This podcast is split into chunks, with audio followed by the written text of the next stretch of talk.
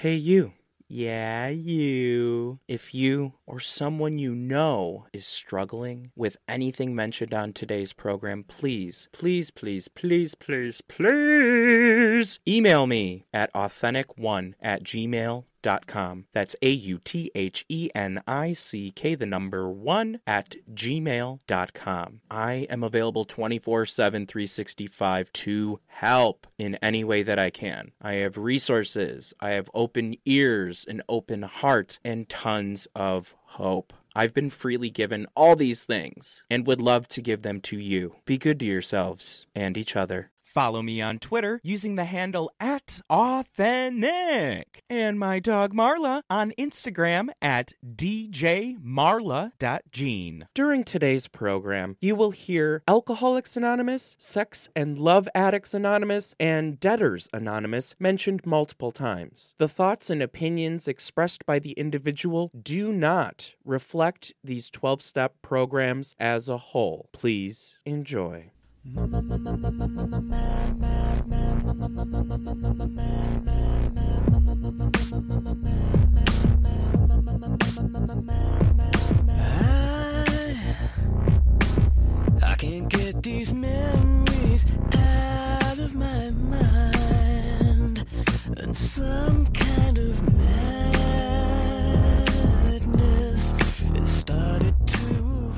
Well, hi there. Welcome back to Authentic. Yay!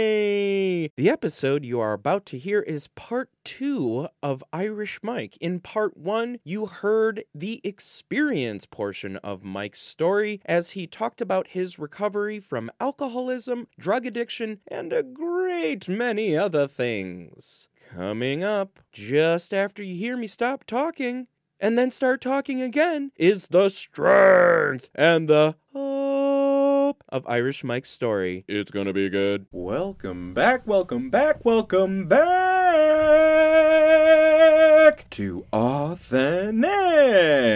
Irish Mike, you gave me a perfect segue at the end of the hmm. last segment. You told your experience, you got to your bottom, you just couldn't do it anymore, and you asked your higher power, you mm-hmm. asked God for help. What did your first step of help look like after asking God for Oh, help? well, saying to my good friend Paul, there was this place down here where they have a pool table there because our last drinking had gone over going for a game of pool in a bar. Well, this was perfect because it was, you know, it was a they had a pool table there. They served coffee and they didn't serve booze, so it was safe. That's when I first walked into this place, which I'd only heard about, and was introduced to the recovery lifestyle. Let's just put it that way. Um, apparently, there's a secret, super secret anonymous society out there of with people doing things like steps and stuff and service and other sorts of things that I found out all about later with these mean old bastard old mean old bastard old timers. There is the strength right there. Those fucking mean ass bastard old timers. Folks, I got news for you. If your sponsor is not pissing you off on a regular basis, in my own humble opinion, based upon my experience, blah blah blah blah blah, sponsors are supposed to piss you off. They're supposed to make you look at shit you don't want to look at, and more importantly, take a look at yourself rather than blaming every, everybody else. How would you explain a sponsor to somebody that has no idea what the fuck you're talking about?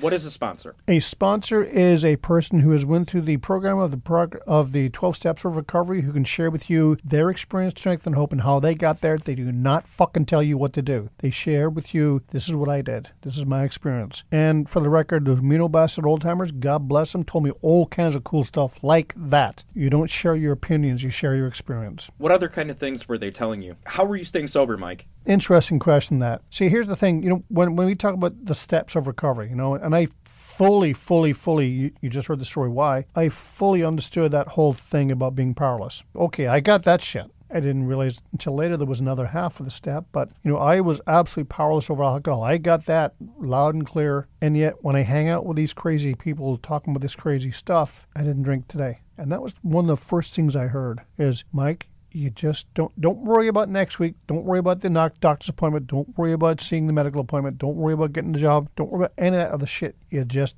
don't drink today. You don't drink a day at a time. And that was an introduction to the what I later understood to be the spiritual principle of living in the fucking now, not in the then or in the future, but now, right here, right now. And that's how I did it. I just did it a day at a time, hanging out with these uh, these crazy ass uh, drunks who were sharing with me their experience and hope. And uh, we all sat together on the good ship lollipop, staying sober. Used to hang out at coffee shops. And I remember in early recovery, it's like I always got this overwhelming sense of relief at two o'clock. It was safe. The bars are all closed. Now we can get shit, yeah. Again, I'm primarily a drunk, so the bars are all closed. I'm hanging out with these other sober people. They're not sharing their whiskey with me, et cetera, et cetera. My first early, early old recovery, basically just hanging out with these people. You know, for the record, by the way, um, I talked about how um, I used the sobriety date of, of December 7th. Another part of my story that you actually may not know this. I don't remember my first five days of recovery at all. I have a very, very, very, very vague memory of being taken up, up into a house up in the hills somewhere.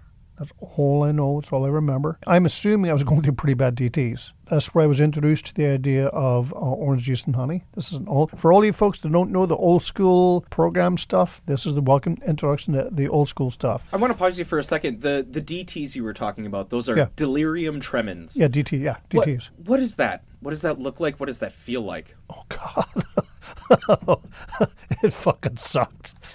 it hurts. It, it, it is a pain like no other pain because it's not just a it's a very deep physical pain. It's a very deep psychic pain. You shake like a motherfucker. You see shit. You see shit that ain't there, and you kind of think that it's not there, but you're not really sure if it's really not there or not because you know it's just. And for me, I didn't get the, the direct DT stuff where I actually see stuff. It was always on the edge. I would always be seeing weird shit on the very edge of my periphery. That was a big part of my DTs. And that much I do remember before I went into the fog of my first days of being sober. And I have very, very, very little memories of that. Orange juice and honey, it's an old school, old timer thing. And I later found out why they explained it. When alcoholics, and this is this is a theory of course, but when alcoholics drink alcohol, the alcohol is converted inside the brain to a, a very simple basic sugar.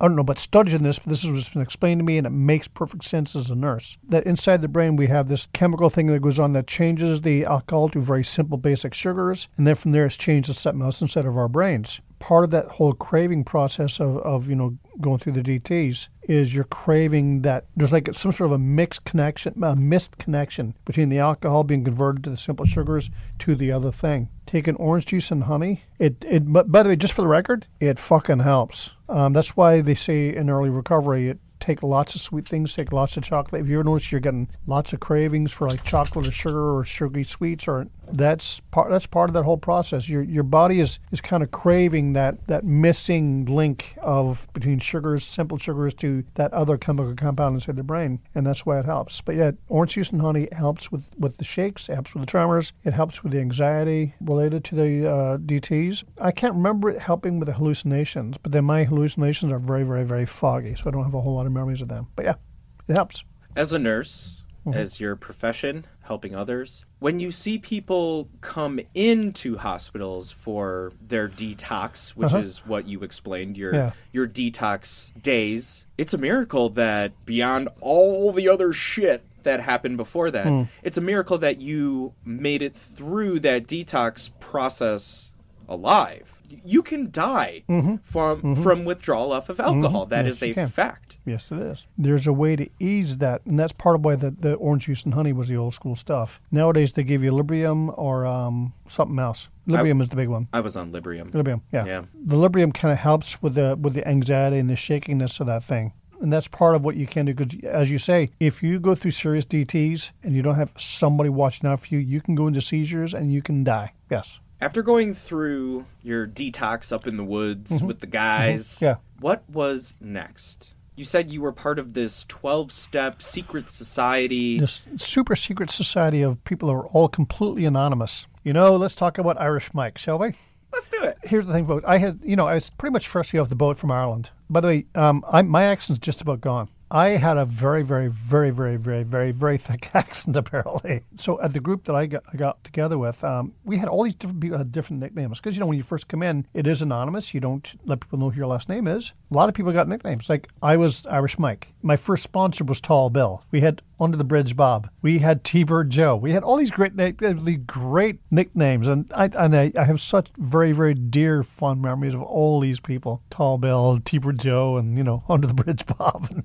Well, these great old guys, man. They're a great, great bunch of guys. So these guys, beyond taking you through these 12 steps of Mm-hmm. recovery, what else were they doing to help you? I remember when I first got into this, you know, this recovery process program group of people, Super Secret Society of Anonymous folks. Up until that point, I had always, always, always felt out of sort, out of ways, not part of the norm, didn't fit in, all that stuff that, that you hear people talk about. All of a sudden, it was like I see this new, new people all the time, very much on purpose. This is exactly what happened to me. I was home. I finally fit. I was finally at home, as these mean old bastards would say, in a very loving, very gentle, very firm way. Let us love you until you can learn to love yourself. And that's exactly what those guys did. They loved me until I could learn to love myself. And by being a bunch of mean bastards, tell me stuff I didn't want to hear. Tough love is a very real thing. Being in early recovery, there's a lot of talk about this service. Got Mm-hmm. to be of service, got to get outside of yourself. What sort of service work were you doing to help others? Oh, well, of course, there's the whole there's the whole idea of coming to a meeting and putting your ass in a seat is by definition an act of fucking service because you're not just there to help yourself get sober. Because if I had showed up in a room full of empty seats with nobody else there, where the fuck would I be? That's the whole thing. When people first come to the program and they see other people who are actually getting their asses sober and keeping their asses sober, that is by itself is an act of service. I do know that I was told, like I was saying to you earlier, I was told very, un, very clear, very certain terms. You are not allowed to say no to the recovery program. If the recovery program asks you for help, and if somebody needs help, unless you have a good reason, i.e., you have to go to work or you know some sort of reason like that, you have to go. You fucking have to go. Got a great story for you. Imagine that. I got a bunch of great stories for you on, on this whole issue. Service is such a big, huge, important part of my recovery program because it's how I was taught. And when I did it, it was like, holy shit, this is what these guys are talking about. This shit actually works. I was told again, you know, again, you're not allowed to say no, right? So I would hang out at this super secret society club of crazy anonymous people, the Freedom Fellowship. We got a call, and they were part of the whole 12 step. They were on the whole 12 step list of people called. And so I'm sitting at the desk. No, I'm sitting. I'm not. The, I'm not at the desk. I'm, I'm sitting in the coffee shop, little coffee area right beside the pool table, the famous pool table. We got a call. Hey, hey, Irish, Irish Mike. Hey, listen, um, we got a 12 step here and it's a wet one, okay? And I was also told, by the way, for the record, 12 steps you can go on on your own. If they're a wet one, you are fucking not allowed to go alone. You're just not. So, what is this 12 step call? What is a wet one? A wet one is somebody who is currently in the process of actively drinking who is trying to reach out for help to stop himself from drinking. So, why do you He's go? drunk. So, why do you go? I was there and they called and they said someone needed to go and I was told that you're not allowed to say no. You'll get a real chuckle out of this. Um, no, I was I was about maybe six months sober at the time. I had to go I had to go on this uh, this twelve step and it was a wet one. So I was like, okay, well I know the rule. You know, I remember being told. You know, my sponsor told me you can't do it alone. You know, you have to bring somebody with you. So it was another guy there. Um, Bob, Bob, under the bridge, of Bob, Bob. Great guy. He was dressed up very, pro- and I'm, I'm, I'm like, let's put it this way. I had many people in early recovery, and for the first couple, three, four, five, ten years of my recovery, was told that I pretty much looked like a street rat because I came from that urban biker sort of, like that's kind of who and what I was. And I was hanging out with sober bikers and blah blah blah. Well, this guy was in in a very nice brown three piece suit, looking very nice, very professional. And I went, oh, Bob, hey, listen, I've got this wet 12 step, and I've been told I can't go along. So can you come with me? So he goes, oh, he's like, oh, okay. He goes, so I go, okay, no, I know we're supposed to bring a big book, right? Okay, so, you know, get this book, bring a book, you know, and bring someone else with you. So, you know, went toddling off, and it was actually, it was a, um, a mobile home park uh, right beside the VA in Palo Alto, in California. We get to the place, and we get to the guy there, and so I turned to Bob, and I said, okay, Bob, so now, how do we do this anyway? And the guy looks at me and says, What the fuck are you talking about? I go, Well, how do you do this 12 stepping thing? He goes, Dude, I'm sober two weeks. I have no fucking idea what you're talking about. and Two guys in early recovery that Mm-hmm. really don't know what the fuck they're doing or what they're supposed to be doing or what the fuck. yeah. So, what do you and do? What do you guys do? We went in and we shared our experience, strength, and hope. And we, what we was- brought a meeting to the guy's mobile home park. Right, but what was that experience, strength, and hope you shared with this guy? You two being in early recovery, what was your message? What were you sharing with this guy? You just don't drink a day at a time. You don't take the first fucking drink no matter what. At my old group, I, had this one guy, and I love this guy because he was like just so nuts on this is the way. Um, he says, you know what, folks, in this program, and I use this one a lot in my early recovery. The winners in this program are the ones that don't f- Drink, fix, or use the trigger, pull the trigger no matter what. You don't drink, you don't shoot dope, you don't blow your fucking head off no matter what. And was later explained to me that don't you fucking, and those of you, by the way, in early sobriety who are going through tough times, um, and I say this from the bottom of my heart, for fuck's sakes, do not fucking kill yourself, and I'll tell you why. You don't know who the fuck you're even killing. You have no idea who the fuck you are as a human being, and you've no idea the the trials, tribulations, and the absolute fucking joy you're going to be experiencing in this thing called recovery. Don't fucking drink. Don't you know fix or do whatever dope it is you're doing, and don't pull the fucking trigger to your head no matter what. And that's also part of my story about not pulling the trigger no, no matter what. When we get to the fourth step stuff, we we went there and I I was laughing. He's still sober, by the way. By the way, the moral of this story is is that the guy that who did the calling, I have no idea if the guy ever made it to a meeting again. No idea. The bottom line is that I didn't drink that day. Bob didn't drink that day. And that's kind of what I was told. And I've got another little story about that whole concept um, in, in a kind of a, reverse way of that. Another guy called Bob, now I think about it. I was actually living in Michigan in the UP.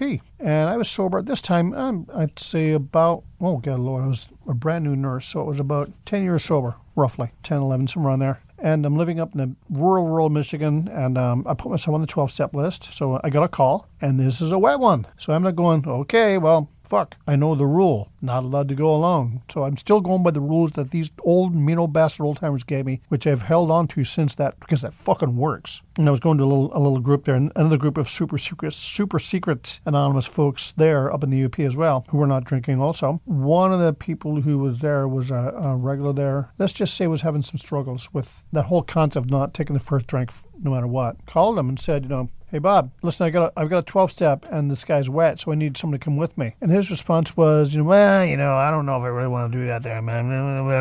You know, I had always been told, you know, just don't say no, you know. And I was, quite frankly, I was fucking horrified that this guy was saying fucking no. And the moral of this story is, and it's not a judgment on this guy at all, but it is an observation that that guy continued drinking. And the other guy that I did call, who fucking did drop everything he was doing to come help me to help this other guy, um, is also still sober. The funny thing about that particular story was they were at the guy was asking us to bring him to the local um, detox there. You know, him and his old lady were like f- fighting because he was drunk out of his mind. Him and his old lady are fighting away and doing their thing. And his last words is, "Yeah, well, fuck you too, bitch." That was his parting words to his wife as he was being taken off to detox. I'll never forget that moment. The, bo- the bottom line is that if you are called to help another person in recovery, you do it. If you have a real reason, like, you know, you have to be at work or, you know, something like that, then that's legitimate. Bottom line, got another story. My sponsor, Tall Bill. God bless that man. Bill Bill was um, taught in the same school of, of recovery as I was, the old school son. When you first come come into the pro- recovery program, and you know you're like going, well, let me tell you what I'm thinking. Blah, blah, blah, blah, blah, blah, blah, I think, blah, blah, blah." You know, uh, and it was it was a matter of you know very gently, very lovingly, but very firmly, son, sit down, shut the fuck up, and listen. We don't want you, what you got. You want what we got. If you want what we got, sit down, shut the fuck up, and listen. Oddly enough, when you do that, you start to learn some shit about recovery rather than spewing your own fucking crazy ass opinions and ideas which got you there in the first place. So anyway, Bill was um you know I I was I was I had my sponsee um God what was his name? Steve Steve Steve. So Steve was um he and I was doing the thing with him. So you know does it do you do service you do recovery you do the steps blah blah blah. Steve called me one day and he goes and he's like in a panic. He goes Mike, I don't know what the hell to do. I'm here at my house. I had some guy that I was trying to help. You know, kind of like, you know, you talked about, you know, helping these guys and giving service and blah, blah, blah. Well, I let him into my house and he stayed overnight. And I woke up the next morning, there's fucking vodka bottles everywhere. The guy drunk out of his mind. I don't know what, the, what am I going to do? He was like, he'd panic. So I, I was, at that time, my first ever, I was homeless for my first, I don't know, six months, a year, or whatever, of recovery, staying on the couch of that super secret society club of anonymous people. I slept on the couch there. Thank you, Pat Johnson. You're passed on. I can see your name now. She, that lovely lady, actually put me up for six months in my early, early recovery on the on the couch because I was homeless. Um, but anyway, I go to you know knock on on Bill's door, you know, because he in the, in the he was of his bedroom, I had mine. And, Bill, Bill, what? Bill, listen, man, I, I got a I got a twelve step. It's a wet one, and inside I hear Bill go, fucking alcoholics. I'm going to give the the un, the the tradition cleansed version of this. Fucking alcoholics, fucking recovery programs, fucking drunks, fucking 12 steps. God damn it. and he comes out and he's laughing. as he's coming out. And he goes, goes, they, everybody at that time called me Mikey, either Irish Mike or Mikey. He goes, Hey, Mikey, look what I was just reading when you banged on the door. There's a part in this Super Secret Society's book that talks about, and I'm going to paraphrase here. It says, There will be times when we be called at all sorts of hours of the time of day and night, which would be completely out of your comfort zone and completely uncomfortable for you and completely, um, you know, blah, blah, blah, blah. And you will go and you'll do it anyway. And he says, I was fucking reading that when you knocked on the goddamn door. I went, Well, let's go then. We helped Steve out and got the guy out. And, you know, the moral of this story is, is that I'm 90% sure I've talked to Steve in a long time. Steve's still sober. I'm still sober. Tall Bill are still sober. You talk about the mean old bastard, old timer Yeah. approach. God, I love those guys. It's that it's that tough love Mhm, that worked for you. yes. It doesn't work for everybody. No, it though. doesn't. No, and, and I and I I agree with you. In fact, I understand that completely. How do you help someone that doesn't respond to that tough love? I'm talking about you Yeah. personally. Oh, me personally. Oh, well, okay. I am a little bit old school on this one here. Yeah, Of course you are. I, I want Yeah. to know how you would. Oh, I will tell him this. She again, is all about experience, and hope. This is what worked for me. If you find that this isn't going to work for you, then by all means, feel free to go somewhere else. If you're looking for, you know, puppy puppy dogs and kisses, you're not going to get it from me. If you want to give the simple, tr- true, brutal, honest truth, I'm your guy. And in fact, my wife, who's also in recovery, we actually talk about this quite a bit because she is one of those people where she wouldn't have. She responded very well to the exact opposite of just nothing but love and encouragement and positive reinforcements and and Hazelton's a bunch of horse shit. I'm sorry, did I say that? Sustained. I'll allow it. Okay, sustained. So that is something that worked for her. It could not and would not have worked for me. I know it did work for me, and I'm, I'm the kind of person where I definitely didn't need that. I recognize that just like that Super Secret Society's book tells us, we don't have all the answers. And I take that in even in my own recovery. I know what has worked well for me. I do know that the approach that I was given has worked very, very, very well for large numbers of people. I'm trying I'm trying to be as couching as gentle as I can. If people are given a certain softer approach, I know how I am. I'll manipulate that shit until I can get what I want because that's how my brain works. And they need that very simple, very direct approach of this is.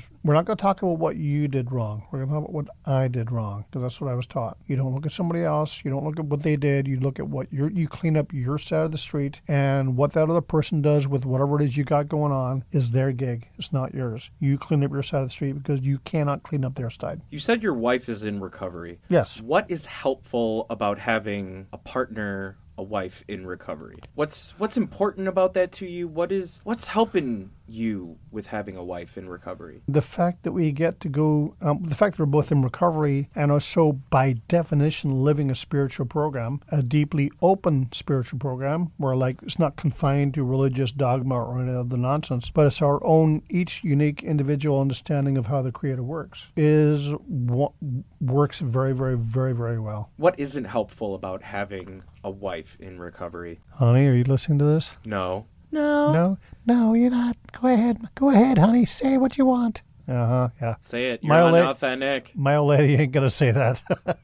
Actually, all kidding aside, um, what's not helpful? I can't think of anything. I honestly can't think. You know, recovery. You know, I mean, I've got other very important aspects of my life. You know, I've got my career as a, as a nurse, or as you know, my my political work that I'm doing a lot of these days. For so many obvious reasons, are all very, very important to me. When you rewind back to it, at the end of the day, the bottom line, heart and soul, what is most more important to me than anything else in this world is my own personal recovery, which means that by definition, my which is so much more than just being sober. It is continuing to develop and build and uh, continue to establish that relationship with the power greater than myself. That's central to my life. The relationship with a power greater than yourself also manifests Hmm. itself in the human beings around you. Yes. How do you wish to be supported by those around you that are Oh. not working a recovery program to the best of your knowledge? Well, actually, Ollie, you should mention that. I talked about where I came from, the whole criminal background, blah, blah, blah, blah, blah. I am a nurse. I've been a nurse for, God, almost 25 years now, I think.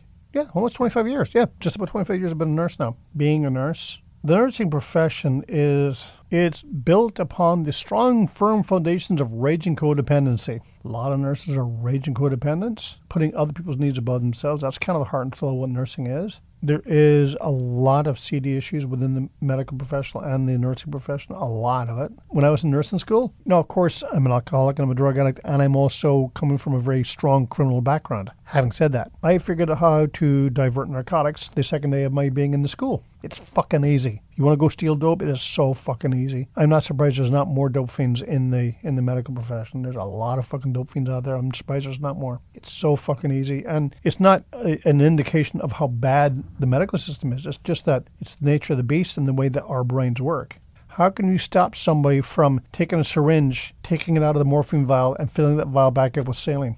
How can you stop people from doing that? Why didn't you do that? Because I'm in recovery. You never had a crazy thought. It's like, well, I mean, one pill wouldn't hurt. No. No one would see it. No. Never. Never.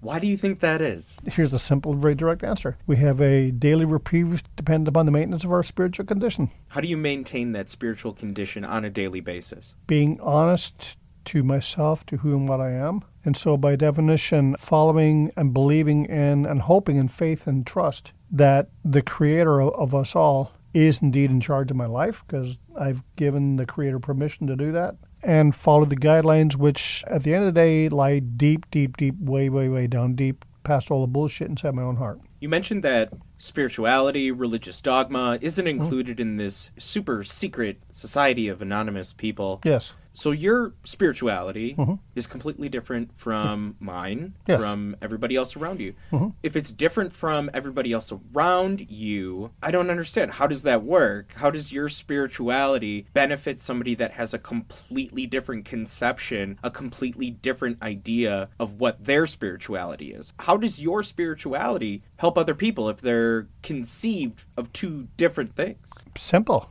Because I'm not giving away my understanding of the creator. I'm letting them develop their own understanding of the creator. That's how this fucking thing works. That's why you're supposed to share your experience, not your opinions. I am, you know, for lack of a better word, I guess the not it wouldn't be the, the correct term isn't a, isn't an agnostic. I'm actually like to think I'm, I'm more closer to the um, in my own crazy Irish Catholic, loving the, the dogma and the and the, the mysticism of the church and all that, even with all the other crazy stuff, even taking all that off the table or, or even making that a part of this conversation. Of my understanding of the, of the Creator is very close, very very close to the Hebrew understanding of the Creator, which is I have no fucking idea. Not only do I have no idea, it's fucking arrogant to me as a fucking human being to think that I have an understanding of the Creator. That's kind of the heart and soul of who and what I am with my understanding. Of the, I have no idea what the Creator is. How does this thing work? Works very well. Thank you very much. beyond your spirituality, beyond your spiritual life, beyond your seeking of this creator, there's also that emotional and mental element that comes along with it. That physical thing with being physically addicted and Right. recovering from that addiction mm-hmm. is a whole different animal. You mentioned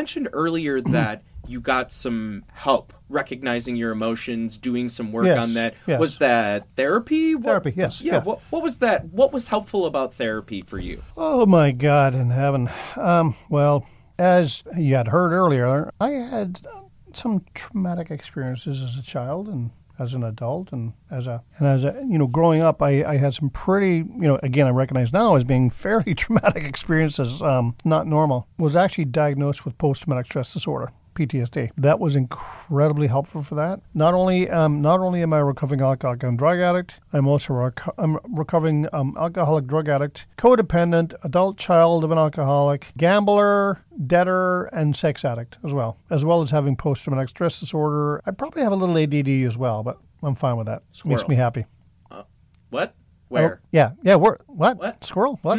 What? Yeah, yeah. Huh? Yeah, yeah, yeah. That. What sort of skills were you acquiring from this therapy that you were receiving? the skills I acquired from therapy helped me to number one verbalize what happened to me growing up say it out loud recognize that it was real recognize also that it's not fucking okay it is really fucked up what happened to me as a child you know what i got a great another story for you shall we go down that little road speaking of such things One foot in front of the other. Baby. Okay, so now um, I'm I'm clean and sober, 34, coming up. Will be 35 years on December 7th if I take if I take it a day at a time. Mhm. We had an argument in the parking lot. And I was right, you fucker. And I was right, you fucker. well, in my defense, Yes. the no. last the last No. time the last time you had, I know where you're going with this. Yes. The last time Yes. Irish Mike had Yes. a recovery birthday. Yes. he was confused how was- long he had been sober, Yes, and he put yes. the number of years he On the thought cake. he had been sober on a cake that he bought. Yes, that he put on the number of years that he thought he had been sober. Not only did he do At- that, at- he added a year. And it was the wrong fucking number. he added a year to how many years he thought Yes. he was sober. it really is 35 years now. that's why we had the argument. Yes. But yes. it's not 35 years yet. It Not won't yet. be 35 years until December 7th. Uh, and day at a time. Anyway, your story. So, yeah, what was, why the hell, squirrel? Squirrel, what? Uh huh. Yeah, when I was, you know, it was this is shortly after I'd done my very first fourth step. And what is this fourth step that you've mentioned a couple times now? Oh yeah, yeah, yeah. Basically, uh, the fourth step is the concept behind it, or ch- is, is taking a, a, a fearless moral inventory. Mine was a fear-filled immoral inventory, but you know, never heard you say that. no, no, no, never said that. No, I love it. I was absolutely goddamn terrified. I'll, let's do the lead up to that. So I was actually sitting there. It was, and I had, you know, just for the record, folks, those of you who are out there listening and kind of thinking, people have talked about this fourth step, but I haven't done it yet. And oh my god, I can't move. You know, the stuff, that we, the the committee that goes inside of our heads. I have been trying and trying and trying about it for about a year and a half to do a fourth step, and never could get it. I just couldn't do it. I just, it just, just wasn't not happening, and it wasn't. I was trying, and I'm doing all the things. Nothing was coming out. At about 15 months of sobriety, I was at that club of that secret, super secret society of anonymous folks, and I was sitting there by myself, and I'm thinking to myself, you know what? I'm going to go down to uh, the sporting goods store. I'm going to buy myself a shotgun. I'm going to blow my fucking head off. I can't take this shit anymore. I cannot take my brain anymore. What is it that you couldn't take? What was going on? The absolute insanity going inside my brain. It was a fucking ping pong ball of confused thoughts going every which way except the right way, and um, absolutely insane feelings about myself. And this is the instant. You're about to you're about to peek inside the insanity of who and what I was back then. At one time, you know, no, I told you I was a sex addict, right? Sex and love addict. I was also still trying to do this whole Christian thing. So you know, I'm trying to do the Christian thing and be pure and all of that stuff, which doesn't work. Doesn't work for me. At one point, it said inside the Bible, you know, talked about which dude was the dude that went up and, and went up to you know the mountain and was going to chop off his son's head. That would be Abraham. Abraham. Abraham. Yes, the Abraham story. I'm, so I'm doing the Abraham story inside my head. And Isaac. I'm like, he was going to kill Isaac. Isaac, yes. Abraham was going to kill his son to prove to God that he was, because, you know, and then it's also said somewhere in the Bible, if your eye causes you to offend thee, then pluck it out. Well, since I had this thing called a penis that wanted to do things that was obviously pure and impure from God and blah, blah, blah, blah, blah, blah, I was going to chop off my penis because I was a bad, immoral person. That kind of insanity was running around inside my brain, inside my heart, and inside of who and what I, I was. By the way, remember I said how folks, how don't don't you know kill yourself because you don't even know who you are for the first three years of sobriety. This is part of what I'm talking about. I didn't even know who the hell I was back then. I'm still trying to figure this stuff out. So anyway, I was planning to uh, do a shotgun, blow my head off, and instead I decided to try and do this four step. We're just going to do it, right? Just like I shared with a certain individual, the way to do the fourth step is you sit down with the understanding that you're going to be turning your will and your life over to the care of your loving creator as you understand that creator to be. And then you get a piece of paper, you put the pen in your, in hand. This is what it explained to me too. That little scenario I gave with you is what that was given to me. That's how I explain it to everyone I work with. And it works. Yeah. Sure shit does. I, I took the pen and my paper. I took the pen in my hand. I put the paper on the ground. I put the, the pen to the paper and I started fucking writing. What were you writing? Okay, so my first ever fourth step was 73 pages long, filled with all sorts of dark, deep, evil, vile things, things about myself. I looked inside myself. I looked inside. I remember focusing on every dark nook and cranny inside myself. That's what the book says to do. And so I did that. All this stuff came out, and it was all rotten stuff I had done, rotten things I thought, rotten things about me, rotten things I thought about the world. And I dug it all out, and I dug it all out, and I dug it out. I basically emotionally vomited all over this page, including, by the way, um, some highly illegal things, including the stuff I told you about, which would make me go to prison for a long time. That all came out on that piece of paper. And so I looked at it, you know, being a criminal, so it was like a signed confession. So I signed it and I dated it. And then I fucking lost it. And I was like, oh my God in heaven.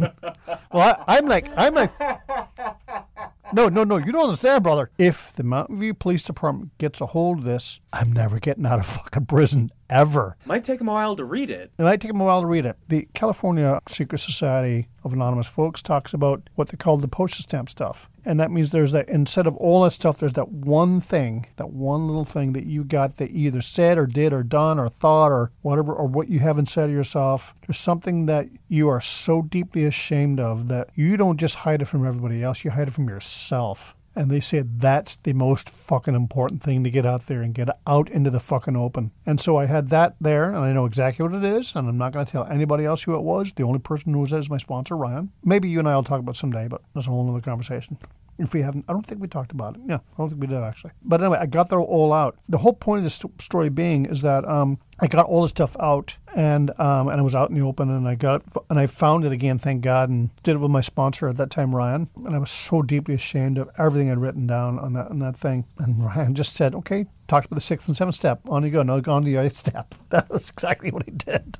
And I started, you know, quoting this stuff, and I'm going, "What the fuck is this man talking about? Fucking stock instead of a fucking store? What the fuck is?" He was quoting from the fucking big book, is what he was doing. Great, great man. Shortly after that, you know, I had all the stuff dug out was sort of like old old stuff out there. Part of I told you that, you know how I grew up with you know the childhood and the violence and the whole violence at home, violence outside in the streets. I am not Mr. Foo Foo as you very well know. In fact, this whole sort of like new age, new agey, sort of new wavy, sort of like wavy gravy crap, getting in touch with your inner child and you know blah blah blah blah. I'm like, what a bunch of horse shit. What the fuck are these people talking about? After getting that fourth step done, when you get that garbage cleaned up out of your heart and soul, this is where you start to find out who the fuck you really are. That's the whole fucking point, really, in my own humble opinion, based upon my experience. After going through all that, and I wasn't looking for this. I was not looking for this, what I'm about to tell you guys. But as God's my witness, I found way the fuck down deep inside of me the child that I had been as a child and who had been so fucking badly injured and so badly scarred and so fucking lied to and so abused and not the way it's supposed to be, really fucked up sort of stuff. And I realized that this child, that who was me growing up, had been lied to so completely and so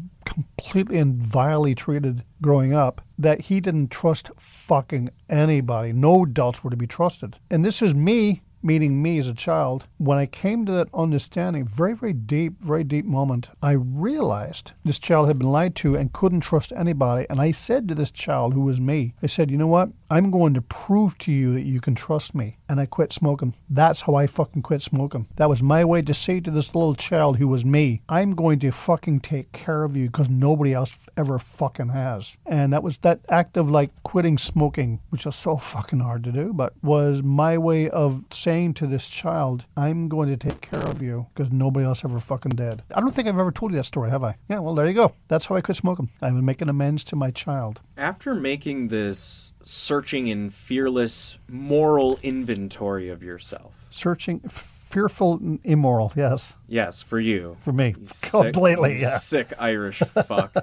Yeah, you know. After doing that, how were you able to move on from that? Writing down 73 pages of your shit. Mm-hmm. Shit that nobody else knew about. Mm-hmm. And all of a sudden, it's out in the light of day. You've read it to another human being. You've admitted it to your creator. What was helpful about not only putting that out into the sunlight, what did that information. Oh, I know where you're going with this. Where am I going with this? I'll tell you where you're going with this because I think I may have told you this or this concept. So here's the thing: we alcoholics, because of the nature of who and what we are, and because of the kind of lives we lead, and kind of the shit we do with other people, and hiding from other people, and blah blah blah blah blah. This alcoholic has always fucking lied to everybody. I have always blamed everybody else for what was going on. It was always somebody else's fault. Perfect example: my my God bless my mother. My mother was the world's greatest codependent in the world. Would always talk about how the cops were such bastards and blah blah blah blah. Well, because of the program recovery of recovery, and specifically the fourth step and then the fifth step, for the first time in my fucking life, instead of blaming somebody else, the cops, the judges, the the wife, the you know the the the boss, the you know whoever, what did I do to make the situation where we're at right now? Fourth step and then the fifth step is the very first beginnings of that lifelong process of taking a look at your fucking behavior instead of blaming everybody else for where you're at. And that's the answer for me is that simple. It's the start of that process of looking inside yourself, looking at yourself and questioning yourself, your motives, your behaviors, you're doing this, you're doing that, what's okay, what's not okay. And part of this part of the whole Sex and Love Act anonymous thing too. Things that you do that are not okay and then finding out and this is where it gets really kind of tricky and fun and really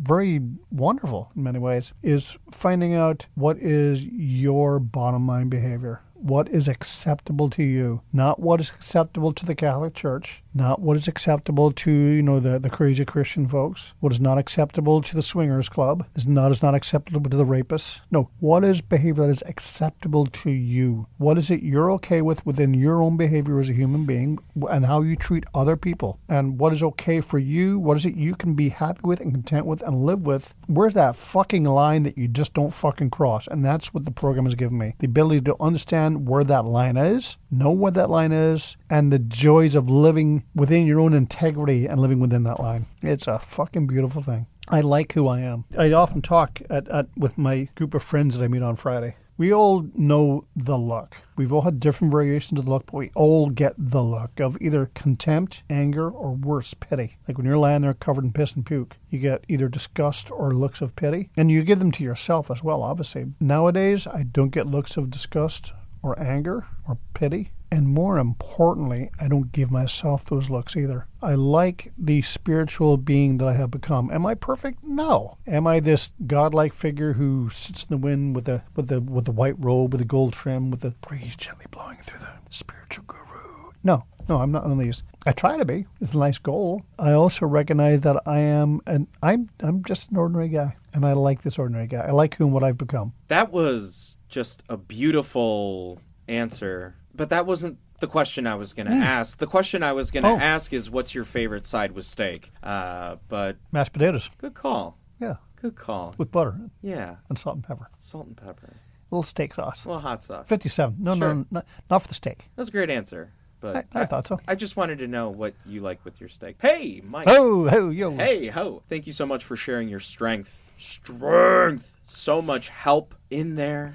Quite a bit of hope. So I'm hmm. going to stop you right there. We're going to take a little break. And when we come back, we are going to talk about my favorite four letter word. Right no, on. it's not fuck. It is H O P E. Hope.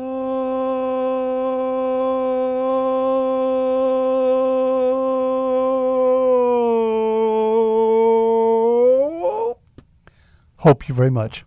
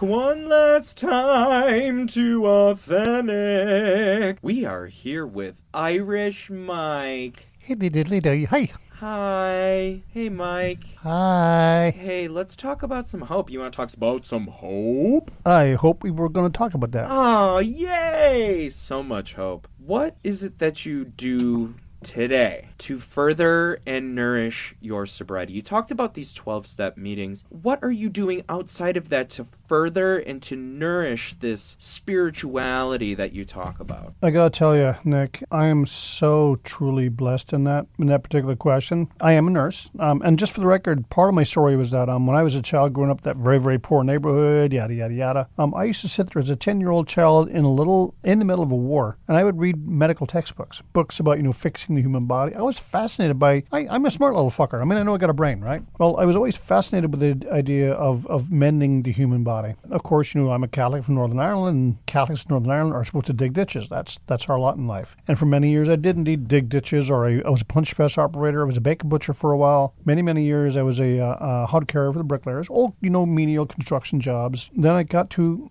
welcome to America, and and in America, um, I discovered that if I wanted to, I could go back to school and school. I was a fucking high school dropout. I could go to school, do whatever it is I wanted to be. I kind of knew, knew that I, I was looking at it initially, and I was like, I was fascinated with medicine. I was fascinated with journalism, and I was what's the other one? It was three of them. I remember the time, but Must not have been that fascinating. It was at the time. It really truly was. It was. Oh, law. That's it. Law. Yeah, I was oh. fascinated with the area of law. I wonder why. Well, I fought the law, and the law won. I would like looking those three basic areas. Well, I was looking at it. I always already had the predisposition towards, you know, medicine because of what I did as a child. Took some college courses and did one of these little standard surveys for, you know, what would you, what, what would be the best for you to do as a career, the psych test and all that shit. All that shit. Oddly enough, it said I'd be I'd be good as a nurse, and I went, yeah. For one thing, if I had been born at a different time in a different class, if I was born richer and with all the all the other stuff we had talked about, I would probably be a doc. I'd probably be a surgeon somewhere. At that time, I'm like 30 something years old. I have a young family. I didn't feel it would be right for to put my family through through medical school because you know all the stuff that goes with that. So I thought it would be a good compromise to become a nurse. Thank you, boss. Best fucking decision I ever made. My God, would I have been a good doc? Yeah, I mean I would. I would have been a good doc, and, and I would have enjoyed it. I fucking love being a nurse. I absolutely love being a nurse. Why? The question you just asked is the answer.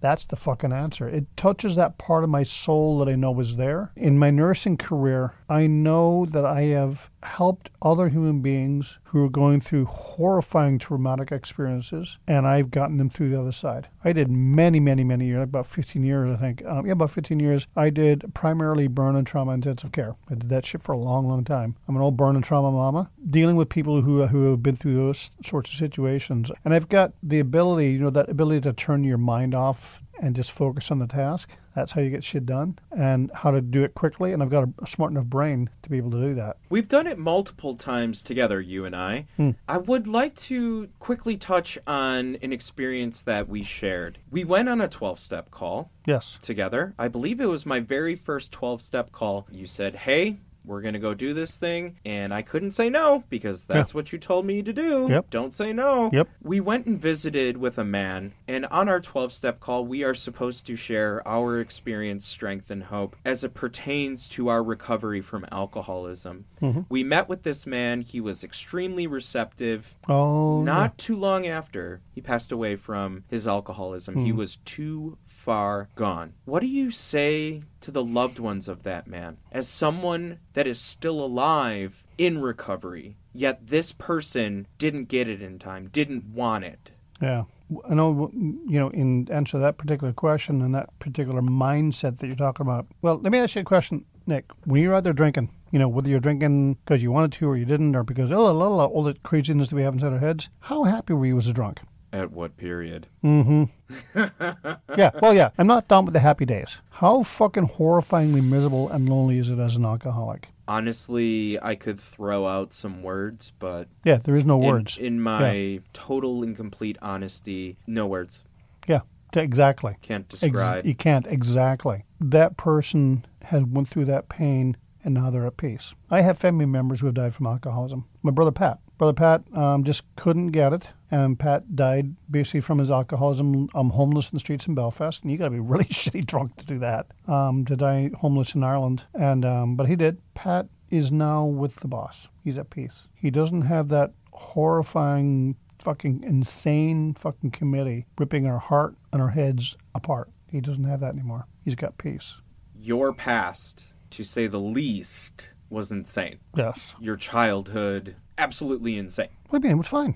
Yeah, We were It- fine. It was great. It was great. It was, yeah, great. yeah, we, good we good saw- times. Yeah, things blew up. It was fun. Yeah. It was like fireworks. Fireworks. Yeah. Big, big people fireworks. Going through all those things, seeing all the death and destruction around Mm-hmm. you, engaging in addiction, you're a sex and love addict, you're a debtor. I mean, all these things. Hmm. There are so many people that blow their brains out like you were going to, Yeah. or Yeah. die from their addiction, or die from the firing squad. Yeah. All these things. Why, Why are you sitting here? I don't fucking know. I, I have asked that question of myself so many times. Why is it that I was able to get it, other people can't? All the other sh- I, I have no goddamn idea. How are you seeking that answer? I can't. That's one of those, um, the answer to that question is one of those questions where it's like, okay, God, I just died. I got some fucking questions for you, and that's one of the fucking questions. Why is it that I was able to get, um, and get this this wonderful, beyond beautiful gift called recovery, which is so so so much more than just stopping drinking. Drinking the drinking's just the first step. You know they talk about the peeling of the onion. Man, this thing is this thing this onion thing. It just goes on forever and ever, and it goes on forever and ever. Why am I able to get that onion peeled and other people can't? I don't fucking know. I don't know. So yeah, I got a question for you, God. Hey, fucker, I got some words for you. I honestly, I don't know the answer to that. I wish I did, or maybe I don't wish I did. Maybe I should just let go, let God, and let God figure that shit out. If you could go back in time, and I'm not talking about inwardly or in your mm-hmm. head, mm-hmm. I'm saying literally go back in time to visit your younger self that was going through all these mm. traumas, all this despair, all this hate, all this abuse. What would you want to say to that child? Somebody's going to take care of you, kid. Don't you worry about it. Somebody's going to take care of you. And by the way, you know who that person is? It's fucking you. Somebody's going to actually take care of you. I asked it a second time because I'm going to use that in my PSA. gotcha, bitch. You fucking filthy bastard. Hey, I'm I, I engage in psychological warfare. That's one of my. It's a beautiful. Wasn't that good? It's a beautiful thing. You, I got a little rise out of you too. You're like, I heard you said that. You remember? Yeah.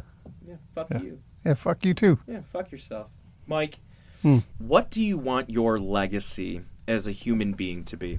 My own personal legacy or my message to the world. We'll start with your own personal legacy. A very, very, very proud Irishman. I'm proud of myself as an Irishman. I'm proud to be Irish. I also know that I am a good, decent human being now. I'm the person that I wanted to be when I was out there doing the craziness. I talked about my father and stuff. Well, I am a good father. I know that. Do I make mistakes? Yeah, of course. But yeah, no, I'm a, I'm a good father. I'm a good husband. I'm a good, solid member of, of uh, my society. I am a damn good nurse. I'm proud of my profession. I'm proud of what I do, is, and I'm proud. I'm I'm proud of my profession. I am so fucking proud of us nurses right now. I mean, this shit that we've been dealing with, being an ICU nurse in this time and age of, of the age of COVID. I watch. Oh, here's a great story for you. Actually, my my nurse manager. Stop hitting the fucking table. Oh, shut the fuck up, bitch. Sorry, Mike. yeah, right. I'm sorry. Yeah, no, you're not. Go fuck yourself. So anyway, it was dur- it was in the early ages of, of the whole COVID situation, and um and we you know it's it was a terrifying time. It still is. It's not as bad now, but it was a terrifying time to be a nurse because you knew that you're getting thrown into the pits. You knew that there's a very good chance that you might fucking die from this thing, and that you got the skills, so you're the person that's going to be. I actually made the joke of you know we nurses right now is kind of like we're kind of like Marines on the front beaches, and we're being told, okay, Marines, now you were going up against an enemy that has uh, mortars, fire bombs, bombs, uh, AR-15s galore. They have uh, Stuka dive bombers. They have you know tanks. They have all kinds of weaponry. Now here are your standard issue flip flops and shorts. Go to battle. and that's what it really fucking felt like because you knew that you needed to go to battle because you're the only fucking cat to be able to do it. And I was so proud of, of my profession and of what we did when we said, yep, we'll, we'll storm that fucking beach no matter what. We know we don't got enough shit to do, but we know we got to do this because this is what we do. We're nurses. And I'm so proud of my profession for, for how we react to this. My nurse manager, perfect example I'm talking about. This is in the very early days of the COVID. My nurse manager comes up. Every nurse is scared to that. We're all we're all talking amongst ourselves, and oh my god! And being an ICU nurse, I knew I was going to get deployed to the ICU. Never happened, but I was I'd volunteered. I was fully expected to go to the ICU. Told later I couldn't because the PACU then started to fill up, and we they couldn't afford to let me go to the ICU. And the numbers went down. Thank you, Minnesota. Thank you, Governor, by the way. Thank you, Minnesota, for actually doing the right goddamn thing and keeping us nurses safe by keeping your own asses safe. So my nurse manager comes out to us and she goes, We're all like talking to ourselves and we're kind of a little nervous. And, you know, Carrie, Carrie goes, um, I need to have a meeting with y'all. She calls us all together. She goes, Okay, guys, look, I, I, want, I want to say this to you guys. I get it. I know you guys are all scared. I get that. I get that. But I want you to change your thinking just a minute. And I want you to take a look at this from another perspective. Your patients are coming now into the recovery room. They're going in to have surgery. Going to surgery at the best times is a fucking terrifying thing to do. But they're, now they're going in to have surgery done in a hospital where there's fucking COVID. And by the way, oh, you know what? Your family, your loved ones, the ones that you used to hold your fucking hand because they're the ones that helped you through these tough times, they can't fucking be there. They are by themselves. They are fucking terrified. Please, I get you guys are scared, but you gotta sit down and put that shit aside because your patients need you right now. And that triggered a switch in my fucking head right at that moment going, holy shit, she's right. Again, it's the old program up program thing of get out of your own fucking mind, asshole. There's other people around you. Help those other people. That's what we nurses did, and that's what we nurses do. So I'm so proud of my profession. So there's part of the answer to your question. What do you want your message to the world to be then, Mike? I wonder how many fucks are going to be in this one. Well,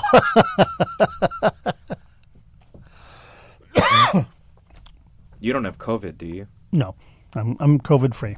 Thank God. you know, all kidding aside, it can be better. Let's fucking do this. It can all be better. Let's fucking do this. And fuck the filth. And fuck the filth. Mike, what's rule number 62 all about? Well, Rule 62. Oh, okay, Rule 62 is such a beautiful, beautiful rule, okay? And the one way I heard it put, and it is don't take yourself so goddamn seriously, is what the Rule 62 is. This is a very, very serious program we're doing here. This is a life and death program. So, for the love of Christ, don't take yourself so seriously. That's Rule 62. He's been 86 from bars, Yes? but he follows rule 62. I do ro- I do follow Rule You 62. like when I did that? I like the numbers. 86, 62. Uh, not quite, but it was Nice. close. It was close. I It like was it. close. Nice job. Nice, Thanks. nice touch. Thank you. Speaking of thank you, Hmm. Mike, thank you for being on today's program. Thank you for getting vulnerable. Thank you for I, Jesus. I don't have any feelings. I don't have feelings. Yeah, fuck yourself. Thank you for being yourself. Thank you for being genuine. Thank you for being a nurse. Thank you for being you. That's the most important thing is you are just yourself. And that's the most beautiful thing. And that is only because of the program of recovery. It is only because of working the 12 steps. And like I said earlier, for those of you who are newer, newer in this recovery process, don't fucking kill yourself. You don't know who the fuck you're killing. You are, in all likelihood, killing a fucking beautiful human being filled with complexities. And by the way, for the record, while we're talking about such things, we all know about the committee, right? The committee where it's like you got these fucking. I know how my committee works, and I'm pretty sure it's how your all's committee works too. Well, you know what? I should do A. Nope. If I do A, then that means B is going to happen. Well, if I do B, then C's going to happen. No, B's going to happen. No, that's going to be bad though. If I do C, if I do D, if D does that, no, I'm going to go A. If you do A, Go to C. If I do this, it'll be bad. If I do this, it'll be bad. If I do that, it'll be bad. If I do that, it'll be really bad. No matter what I do, I'm fucked. That's how my fucking committee works. A constant ping ponging of voices inside my own fucking head telling me that all my options I've ever tried or ever will try is going to fucking fail no matter what. Everything I do is going to fucking fail. It's complete shit. It's going to go to shit no matter what. And ping, ping, ping, ding, ding, ding, ding, ding. Multiple voices going on, all saying the same crazy sort of thoughts, all at the same time, trying to get you to make a decision. Folks, I can remember specifically, it was after, it was about a few years of sobriety, where I suddenly went, holy fuck. And by the way, just for the record, it follows after you do the steps. The fucking committee went away. The committee's fucking gone. That fucking insane. No, do I? Does it come back? Of course. Uh, The committee comes back, and then I just kind of go, shut the fuck. It's like, oh yeah, that's right. You're the committee. Shut the fuck up. I got the simple spiritual tools I can follow, and the committee goes away again. The committee goes away, and you get this fucking peace of mind. Actually, no. You get peace of heart and soul that you get from working this program. So there, take that. My only response is, Mike, I love you. Love you too. Uh. Thanks for being on. Thank you, sir. Thank you for having me. No, it's, uh, I mean, you're welcome. Hey, I'm getting better at saying you're welcome. Good. Thank, thank you. You're welcome. You're welcome. Fuck, I hate those. I those, are, those are the worst. It's been an honor to have you in the studio. Always a pleasure to see you, talk Ditto. to you. I'm so happy, and it's such an honor to be the cat who gets to share what was taught to me because you get to share it with other people. That's how this thing works. Every day. Yep. You saved my life, Mike. I didn't. I'm just a cat. You're there's, the- some, there's somebody else. I was a conduit. You're you're a conduit. I'm a conduit. You're a conduit cat.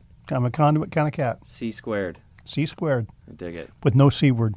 No c word. No, no, no, no. We're not. No. Let's let's let's no no no no no. Let's talk about the C word. We have to tell a little story, folks. So I'm in nursing school. Okay, I have to do this. You can. I have edit it. I control over this animal, so fucking.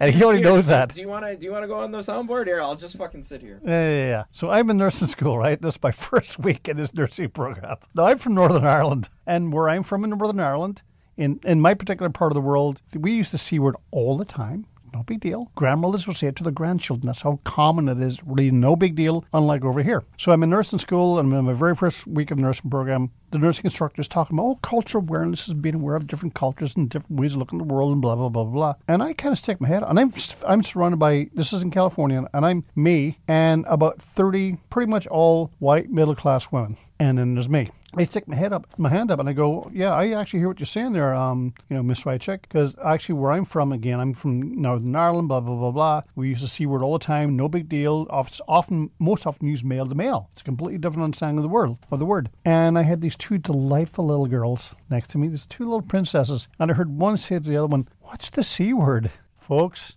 I came so close. I came so close, but I also know if I had of, I would never have become a nurse. I would have booted right. out right there. That's my C word story. And that's why you can't say it on the show I know. because then you can't be a nurse. That's the rule. That's the rule. Um, I strip you of your nurse ship. my my you- nurse my nurseyship.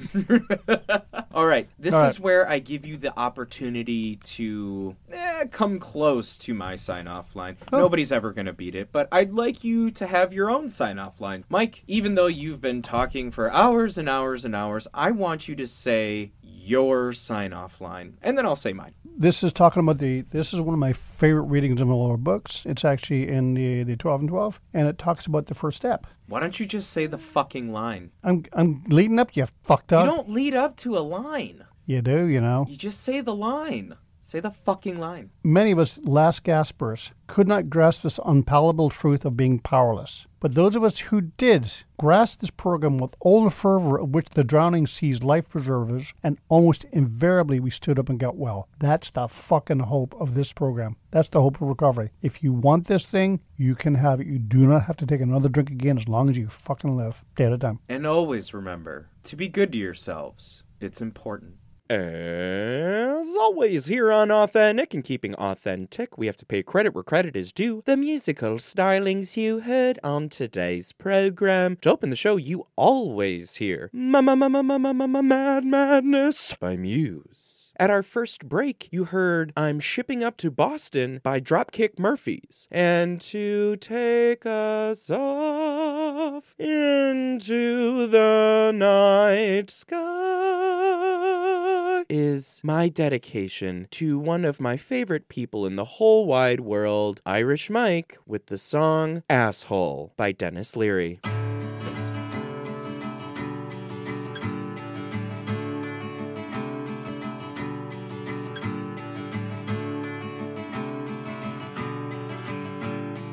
Folks, I'd like to sing a song about the American dream. About me. About you. About the way our American hearts beat way down in the bottom of our chests. About that special feeling we get in the cockles of our hearts. Maybe below the cockles. Maybe in the subcockle area. Maybe in the liver. Maybe in the kidneys. Maybe even in the colon. We don't know. I'm just a regular Joe with a regular job. I'm your average white suburbanite slob. I like football and porno and books about war. I got an average house with a nice hardwood floor. My wife and my job, my kids and my car, my feet on my table, and a Cuban cigar. But sometimes just ain't enough to keep a man like me interested. Oh no, no way. Uh-uh. No, I've gotta go out and have fun at someone else's expense. Oh yeah. Yeah, yeah, yeah, yeah, yeah. I drive really slow in the ultra fast lane while people